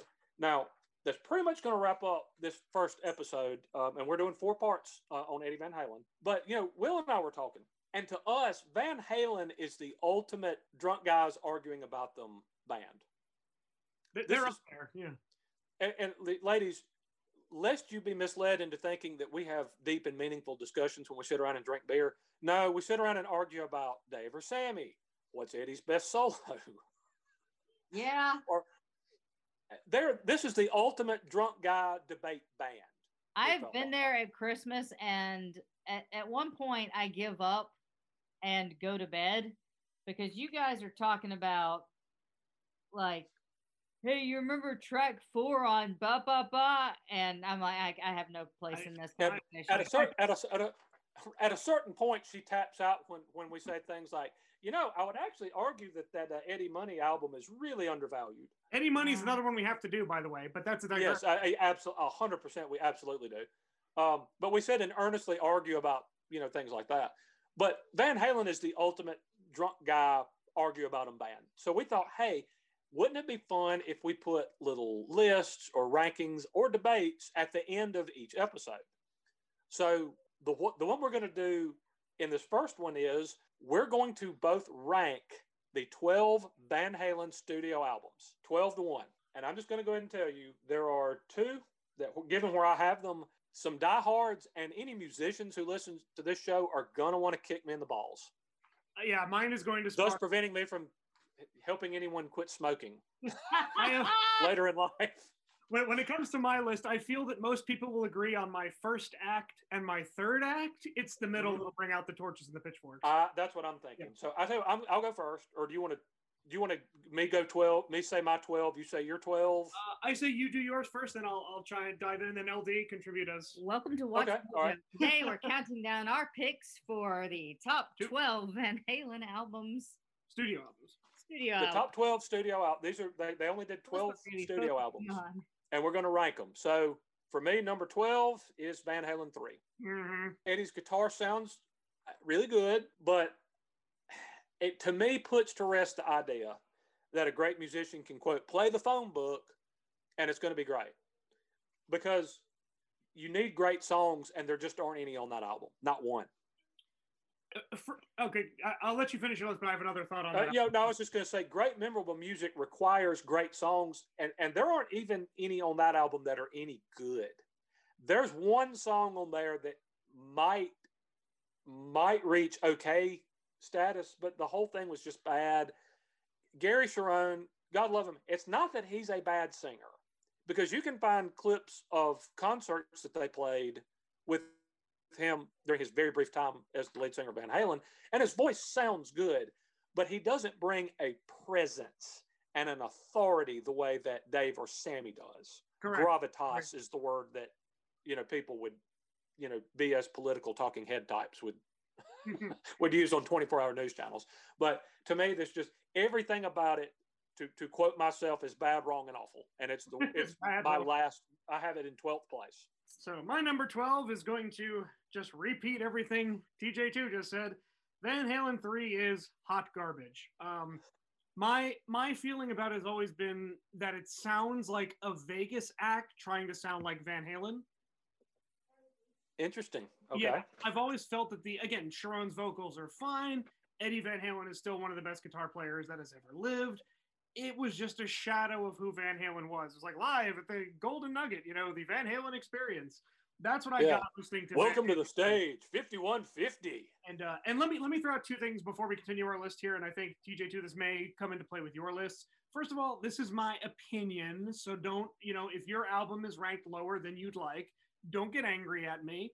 Uh, it's just my opinion. But And- but but e- email us or hit us up on the socials Oh, and sure, uh, yeah. argue your case. We'd love that. I'd love to hear you out. Absolutely. This is this is my opinion. And the lens that I viewed this through was put on the album, let it play start to finish. How often do you need to skip? So that was my criteria for generating this list. So Okay. that should give some cadence to what comes next. But yeah, Van Halen, right. totally agree. Bat and 12. So we, we're we are we're unanimous on Van Halen three being a steaming pile um, that we we plan to discuss as little as possible in the course of doing this podcast as we go forward. Regretfully, it's in that place. Yes. Uh, number eleven, I have Diver Down. Oh, Uh, if this sounds like a hastily conceived grab bag, it's mainly because it's a hastily conceived grab bag. so, and we'll get into this in part two. The band was forced to put out an album when all they wanted to do was record and release one standalone single. So they really only had four new full length songs that they were ready to record. So they laid those down and then they did five covers and they did three instrumentals. Now, the four songs that they recorded that are new full length songs are really good. I would love to assume what this album could have been if it were not forced out of them by Warner Brothers. Um, you know, I just I think the finished product would have would have been really good. Um, but but you know, little guitars is on this one. It's really good. Um, Secrets, I love that one. The Full Bug, and there's a couple of cool remakes, but a lot of it is just feels it feels like what it is to me, which is a thing that we had to squeeze out when we weren't ready to. Okay. So with number 11, we have our first deviation. Okay. I'm going to put a different kind of truth at number 11. Oh, okay. Yep, the Return album with Diamond Dave in 2012. Largely forgettable. Again, it felt like a shadow of who Van Halen was. It was sort of a let's package this and give the fans what they want. We'll bring back Dave. Again, some good songs. I think Blood and Fire is good. You and Your Blues is solid. That's a good song. That is a good, good song. song. Again, it just doesn't hold when you look at the rest of the discography. I still put it at the lower end. My number 11, different kind of truth. Okay. Well, at number 10, I have a different kind of truth. Okay. All right. Uh, now, to me, it's it's not that it's a bad record. There are some good songs, and Eddie is in really good form on, on, on the record. I will say that. But I'm going to tell you a couple of things. One, I miss Mike Anthony, Yeah, same. particularly vocally, and that so. Without him, a lot of the background is just double tracked vocals of David Lee Roth. hmm The other thing is that Dave, by this time, had clearly lost some vocal range, and he didn't have a lot to lose to start with. That's noticeable. His voice had aged. Yeah. it had had had, aged. It, that he had an even more limited range than he did in the early days when his range was not his strong suit. This you you nailed it. This almost feels like a cover band, a really good cover band with the with an amazing guitar player. But Yeah. it, it feels like and, and so many of the songs to me have twins from Van Halen's past. Like Stay Frosty sounds an awful lot like Ice Cream Man. Yeah. I, I would note. Good Now- point. And now part of that is because a, a lot of these songs and riffs were from old unfinished demos from way back in the day. So again, I, I don't I don't hate the record. It I, I like some of the songs. You and Your Blues is a really really good song. Yeah. They they got a couple. Of, uh, She's the Woman is a good song. There's there's a lot of good ones on there. It's just and and I'll tell you the other thing I don't like. The production is really slick, which is probably owed to the time that it was. I mean, it's from 2012, so we were into digital recording instead of the old analog stuff that they used to record on. But all of that stuff, it's not a bad record. It just to me, uh, you, you, your description was pretty out. Okay. So you got that one at number 10, huh? Yep. All right. I must admit, 9 and 10 were a real struggle for me. Uh, my 10 o'clock's, my 10 o'clock, my number 10 slot is actually going to, get ready, this might upset you guys, Balance. Uh, no. Okay. Uh, again, we're, we're moving significantly beyond Van Halen 3 and a different kind of truth at this point. It is obviously the last album with Sammy Hagar, his departure from the band, which I'm sure TJ you'll get into, so I won't expound on that, but I think the cracks were very apparent in this album. And I'm going to offer the same critique that I will of another entry on this list a little further down my list. It struck me as a great half an album. Can't Stop Loving You, really good song. Amsterdam, I really enjoyed. I even enjoyed Feeling. It felt the whole time like the album was batting about 500. Good track, forgettable track. Good track, forgettable track. So I have to put Sammy Swan Song at number 10 with balance. I really Okay. like I like that. That's that's actually one of the albums I bought. Like I remember buying the cassette. And- Oh, wow. again, we're we're talking about my opinion and also a lower ranked Van Halen album, which is still above some bands' best albums. So Absolutely. keep that in mind. Now, number nine for me, this is where we're probably going to get some pissed off people, particularly if there are musicians who listen to the show, because this seems to be a favorite of musicians. I've got Fair Warning at number nine. Oh, Yeah. oh! Um, you may want to check out that mob forming on your front lawn there, TJ. I, I, yes, I was going to say I, I can see the, the soft glow of torches in my front yard. Now, again, musicians and hardcore fans are probably going to want to give me a ball kick in effigy on this one. But first of all, I want to make it clear I really like the album. I really do. It's dark, it's heavy, and it uh, you know it, it's a different. It was a much different sound than you know their first three albums uh, uh, you know had delivered. But there, there I, here's the, the problems I have with it. Okay, one. Now I am a fan of Dave's delivery, but the sort of jokey half talk, half sing bit that he uses gets way, way overused on this album, in my hmm. opinion. okay. And I also just flat out don't like that synth sound on Sunday afternoon in the park. Oh. That really heavy wow, wow, wow. It, I mean, it sounds like a, a, a like a I don't know a Hammond organ is farting.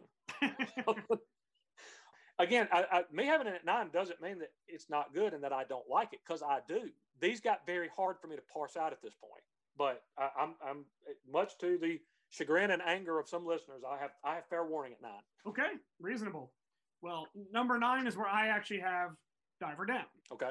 You know, I, I feel that there are not as many notable songs on this. And like you said, it was rushed in production.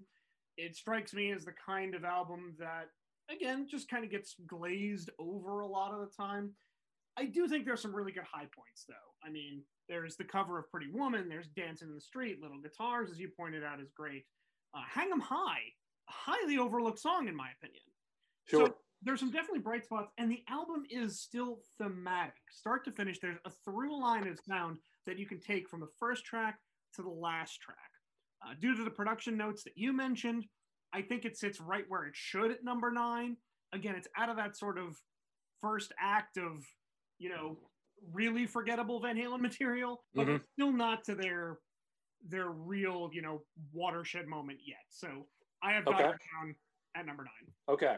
At number eight, and this is going to anger some people because I have it ahead of fair warning. The eight is where I put balance. Okay. Now, I'm sure people think that I have this one overrated. I, in fact, was really meh about this when it came out originally. Okay. But as prep for the series on Eddie Van Halen, I, I listened to the entire Van Halen catalog, as I've told you already. And this one, to me, this aged well. Now, the instrumentals don't pop like they normally do, and they don't serve as like grand intros for the songs to follow the way they normally do on Van Halen albums. And Big Fat Money is just kind of there. Yeah. Agreed. Um, the instrumentals feel like filler, and Big Fat Money is just meh. But the rest is atypically dark for, especially for the Hagar period, which was a mostly up, you know, party vibe on, on most of, of the songs from the previous three albums with him. And there are some really heavy, heavy riffs on this one. Much, much heavier, and and the, the the guitar tone was a little bit cleaner, even. And I think that this has the best lead vocals of almost any Van Halen album in the catalog. Sammy sings his ass off on this. He's spectacular. Um, yeah. And feeling is a, I, I feeling is great. I like the the seventh sign. I'd forgotten how good Oh, that yeah. sounded. The opening track now. This opening track. I can't stop loving you. I remembered as being this really light little pop rock ballad, but upon going back and listening to it, I guess maybe with a more mature ear, there's some dark edges even to that one. Yeah, that's a that's a deep song. I like that song. Yeah. So, um, so yeah, that some people will think I have that one too high, but I have balance at number eight. Great. Well, I know this is surely the one that's going to get me in trouble with my number eight, and that's going to be women and children first. Oh, Yeah.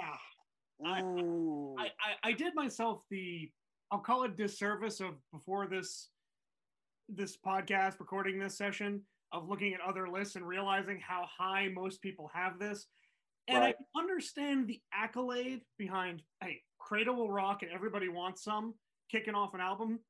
Yeah, no nailed it, no notes. Uh, Romeo Delight, I think, is one of those overlooked, kind of underrated songs. yep, yep, yep. But I feel the same way about this album that I do with Balance. It's inconsistent. The highs are high, the lows are low. You still have a good outing from David Lee Roth at this point. I just don't think it's as cohesive as the other offerings that are going to come next. I did put it again above those albums like Diver Down because I think it was a little the it wasn't rushed in production. I just feel like we got half an album with this one. Okay, And that's why I have it as my number eight, women and children first. okay. For me, number seven. This one, you, you may this this may anger you. I don't know. I don't because we haven't seen each other's list. Okay. I have OU eight one two at seven. Okay, let's hear it. there are a couple of songs to me on here that while the, while they're not bad, they're a little bit filler-ish feeling to me. There's some there are some really really that to me. I, I'm going to go almost with what you just said about women and children first. They're, the highs are high, but then there's they're not really any lows, but there are some stuff that's kind of medium. Okay. The highs are very high. I, I, I love, love, love, love. Finish what you started. Oh, The other thing about this one is that there is the, the keyboards and the synthesizers. This is probably the heaviest they are on any Van Halen record on this one. Uh, you know, feel feel so good is built entirely on keyboard. Yes. When it's love, it, it's a great it's a great song, but it, it's it's built heavily on keyboards and stuff. Which is not I, I'm not opposed to them because I do like a lot of that side of Van Halen too. But it's just I miss them rocking a little bit on this one. I guess maybe. And and again, that I have it as my seventh Van Halen seventh favorite Van Halen album probably means it's one of my 100 favorite albums ever. Right. Yeah. But yeah, but I mean, we're I'm, I'm, I'm splitting hairs here to, to separate them. But I have OU eight one two at number seven. Okay. Well, then I think my number seven may, uh, if turnaround is fair play, may irk you a little bit here. My number seven is from a very similar era, and that would be For Unlawful Carnal Knowledge.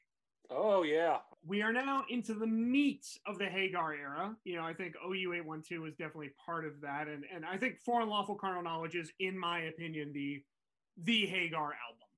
There are a lot of songs on there that, again, you can just throw this one on and let it play through.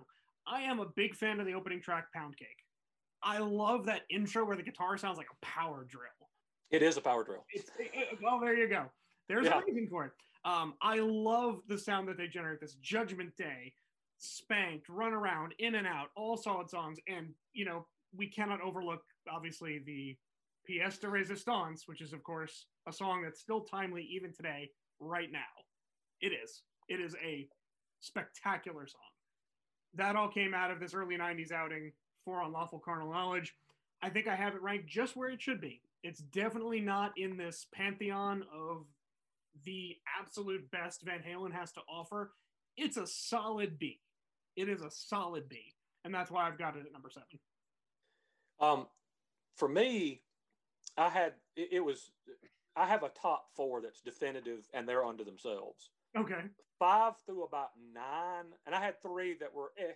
Well, no, I had one that's bad. yeah. And two that are meh. But ranking five to about nine, putting those in order, I just I kept changing them and moving yeah. them around, and I'd listen to one of them and think, oh no no, I, I need to rank this one higher. Then I'd listen to something else and go, oh well, I don't know. So uh, this was this was tough. but hard, at yeah. number six, I have women and children first. Okay. And like I said, splitting hairs to separate some of these. But to me, this was a huge departure from their first two albums because this was this was their third release because you had a little bit more of a there was a little bit more of a tongue in cheek uh, sense of humor to the first two, heavy as they were. This one was a little darker. Um, the riffs were a little heavier. This is about as close as they get to heavy metal as opposed to hard rock. Mm. Um, the the the second part of the instrumental Tora Tora, if you had just played that for me and said, "Well, you know who this is," and I and I'd not heard it, I would have guessed Black Sabbath. Yeah, I can hear that because it sounds like it's almost like right out of War Pigs or something. Mm. The way it goes, it rolls into Loss of Control is brilliant, like you said, uh, and the Cradle Will Rock. Everybody wants some, just just absolute bangers all the way through. And then there's this disarmingly charming, pretty little acoustic ballad called "Could This Be Magic?" Could This Be Magic? Yeah, which is which I which I really like, and and which that song showed off that they could really sing. Well, Dave kind of did what he did, but but the other guys could really sing. so I have women and children at number six. That is good, and number six is exactly where I have Fair Warning. I think it's oh, okay. spot for it. You know, you have Dave still being Dave, as you pointed out, but there is a grittiness to this album there is a dark tone with Mean Street and Sinner's Swing. It's kind of again just just heavier, and it's pervasive throughout the entire album. So when I look at this, yeah, there are some key songs on there. There's also "So This Is Love," you know, and I, really think this is just an album. Again, you can put on start to finish. It's mostly up up notes, you know. Again, "So This Is Love," "Sunday Afternoon in the Park," like you said, is a little synthy but I really think this is still the core of that original Van Halen era before they started making some major changes. So I have fair warning right smack in the middle of number 6. Okay. Number 5 for me, I'm going with 5150. Oh, okay. I had a tough time separating this one and women and children. I kept moving. This these are the two I, in particular. I moved back and forth and back and forth. I ended up going with this is the order I had them in. So this as of when I typed it up. So that's what I'm going with. To me, 5150 gets unfairly pegged as being ballady, but I think that's just because of the songs that were released as singles. They released a bunch of, of you know of the songs ballads as singles, and f- first of all, all those are really good songs, by the way. Mm-hmm. Love Walks In is a great song. There's two that have love in the title. Uh, why can't this be love? Yeah, why can't this be love? It's a good song. It's like, yes, it's a little slower and more ballady, but it's that doesn't mean it's bad. But I think there's some underrated bangers on this album. 5150. Oh yeah. Best of Both Worlds. Inside. Summer Nights. There are some some really good heavier, rippier party rock kind of songs uh, on this album, ba- balanced by you know some synth and and some ballads and stuff. But uh, I, I I love fifty one fifty, so I've got it at number five. Got it. And again, this for me was very tough. My number five is actually OU812. So I have Okay. a few notches up from where you placed it. For me, these are my formative years when it comes to Van Halen. I purchased both this and the next installment on cassette. So for me, there is a bit of nostalgia here. I still think OU812 is a very versatile album, start to finish. Like you said, When It's Love, great song. Finish What You Started, incredible. Maybe one of the top Van Halen songs from the And and, and so and and such a departure, so different from Yeah. anything else they ever did. And I think this album is underappreciated in its versatility, track to track. I mean, look at Cabo Wabo. You've got Yeah. totally different different outings on each and every track, all the way through to the finish with Apolitical Blues. Again, this is one of my first Van Halen albums. I stand by it in the top five. OU812. Okay, Apolitical Blues. It, By Mhm. the way, I think is the only cover they did in the Hagar era. Trying to think of an exception, but you may be right.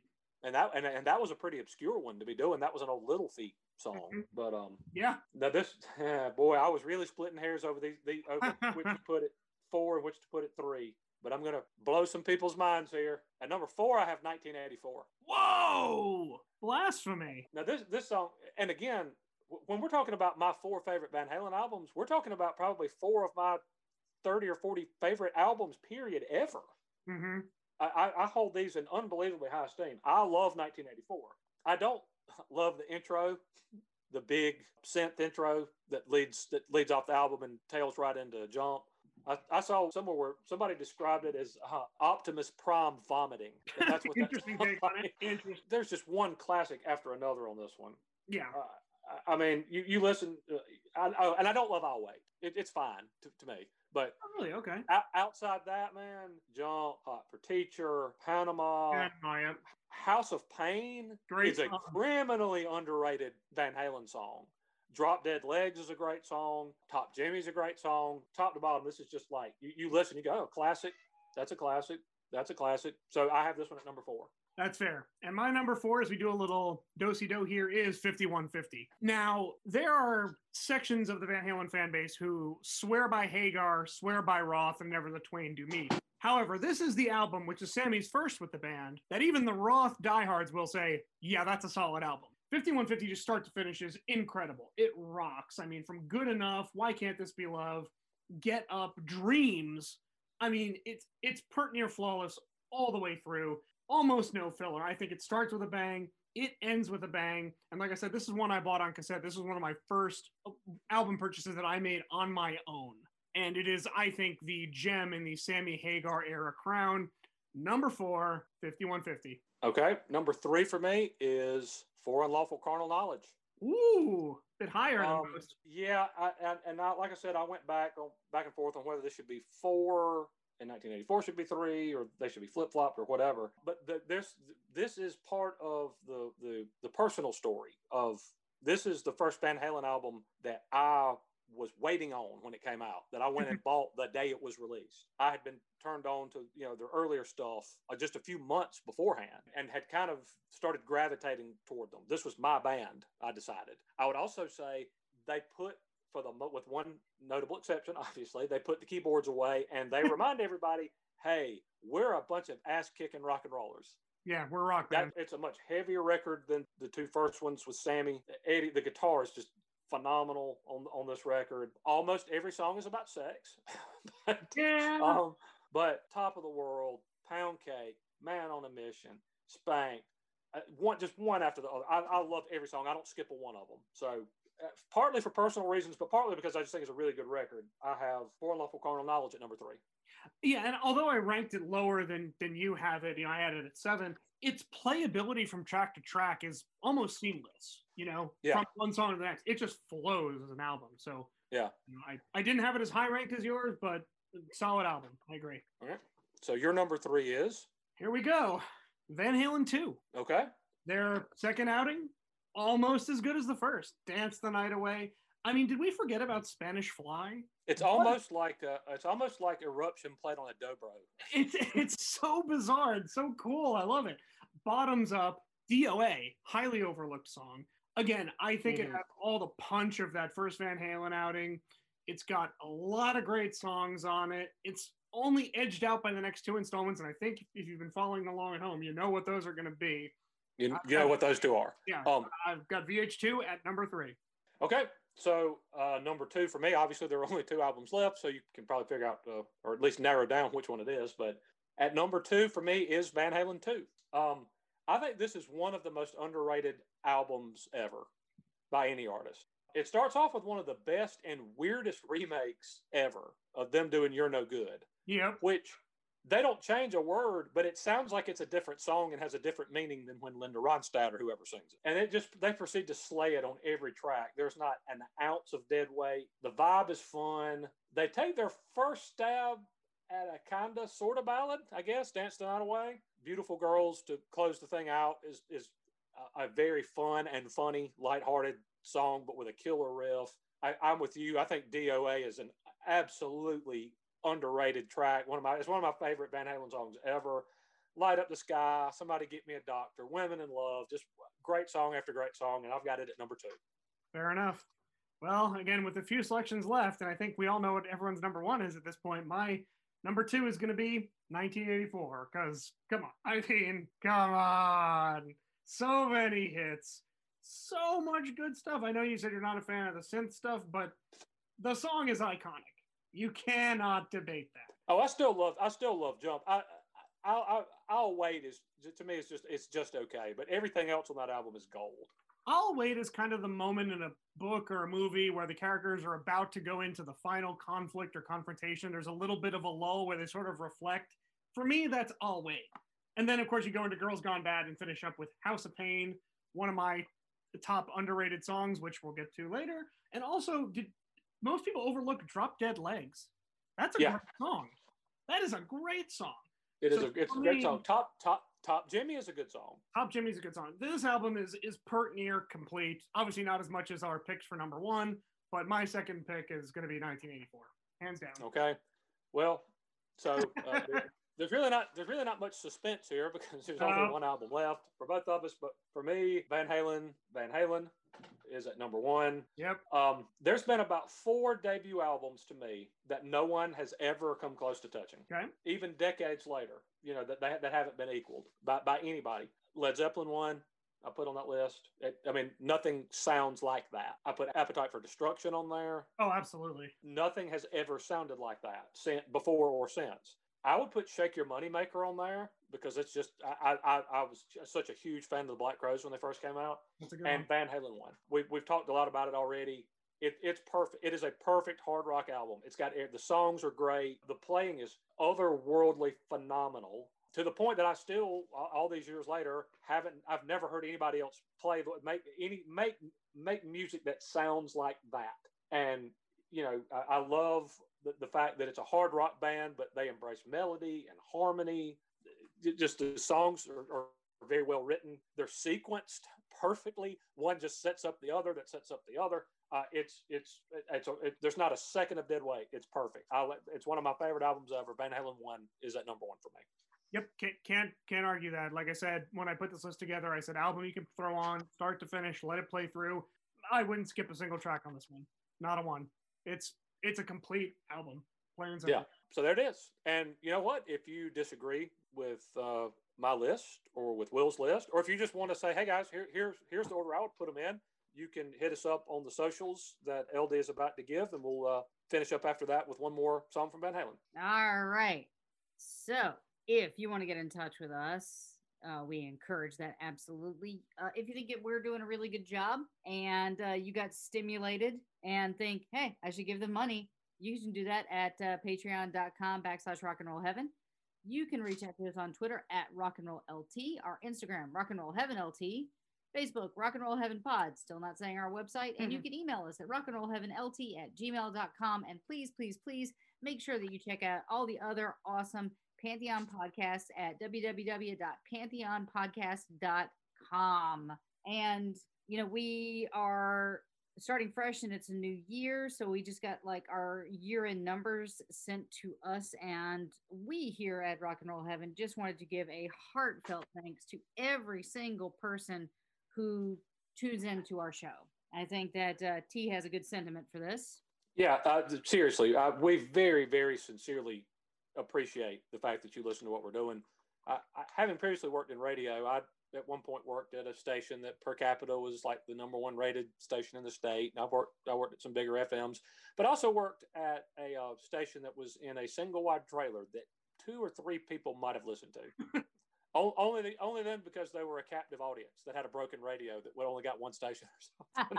and and it's, it's very hard when you put a lot when you put work into something and you you're trying to do a good job and and no one's hearing it. It's very frustrating. So to know that there there's actually you guys are out there listening we i can't tell you how much we appreciate it. We really do. Yeah and uh, if you guys could you know this helps the show to grow but if you could go over to apple podcasts and leave us a five star review if you're pleased. And if not email us first or at least tell us why you're not giving us five stars because we can't get better if you don't tell us you know what's uh what's going on in in radio oh, land. and we're because because we're still baffled by who the other hillbilly is. Please explain the second hillbilly. I i i posted i asked and i got no answer. I'm i'm i'm confused. Just who's the other hillbilly? Also there, there's so much material when it comes to this subject and you guys have been instrumental in providing us with great examples from the past season. And we just want you to know that that door is always open. You know if you have a suggestion a thought a comment let us know because there is so much to uncover. And i personally enjoy delving into these artists and basically bringing their awareness you know back into the public consciousness. Like eddie van halen's death was fairly recent. It was unfortunate that we lost him. You can go back to this catalog and there's so much there and i think that is the goal. We want people to explore different music try new things explore new artists. And i think that all starts with the input we get from you guys on artists that were meaningful to you so please know that that door is open yeah. and uh, obviously with somebody like eddie van halen who had a 40 some odd year career and is viewed as one of the all-time greats at playing his instrument even with a four part episode, we're just scratching the surface. There's a ton out there. We can't play every song. Wish we could, except for Van Halen three because it sucks. but like I like like Will, part of this exercise for me was that I went back and listened to the entire Van Halen catalog. Mm-hmm. I had forgotten how good Women and Children First was. Just as an example, that there were a lot of, of songs that you know they don't get recurrent radio airplay. You don't really hear them on you know movies or TV very much. So going back and hearing them, I was like, oh man, I forgot this is a killer song.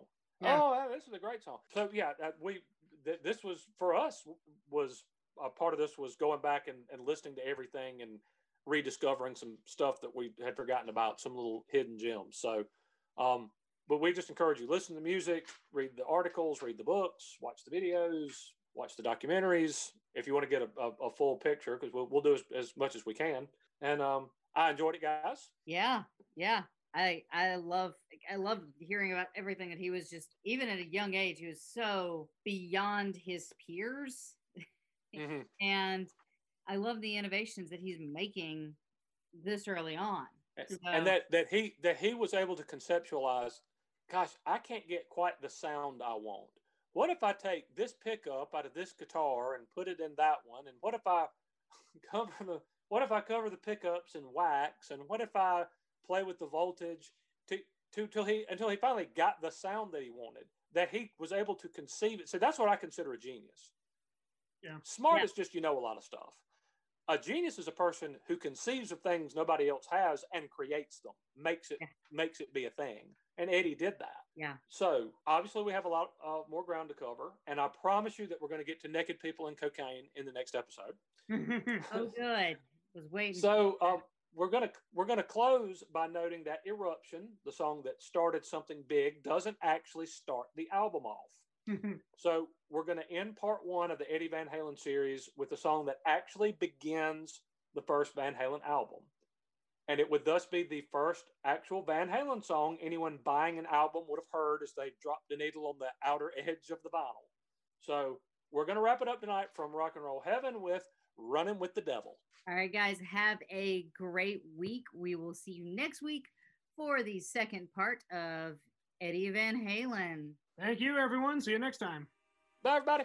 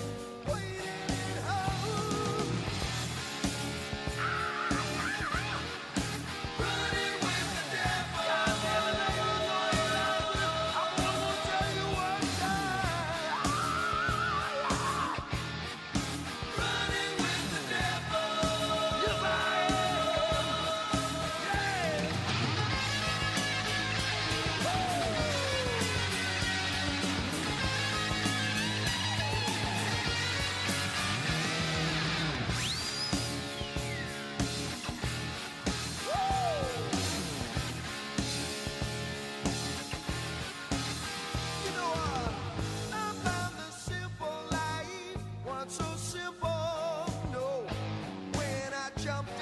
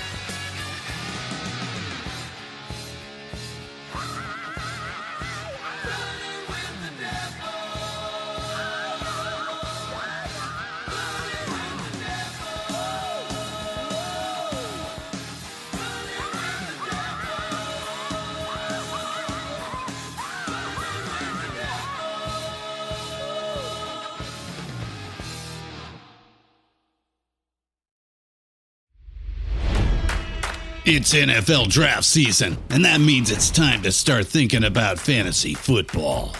FantasyPoints.com features industry leading experts and prognosticators using proprietary hand charted data to help you score more fantasy points. FantasyPoints.com is the place to go for whatever kind of fantasy football you play. Whether you play fantasy football, daily fantasy sports, or do a little bit of everything, Fantasy Points has the meticulously researched content to guide you to victory.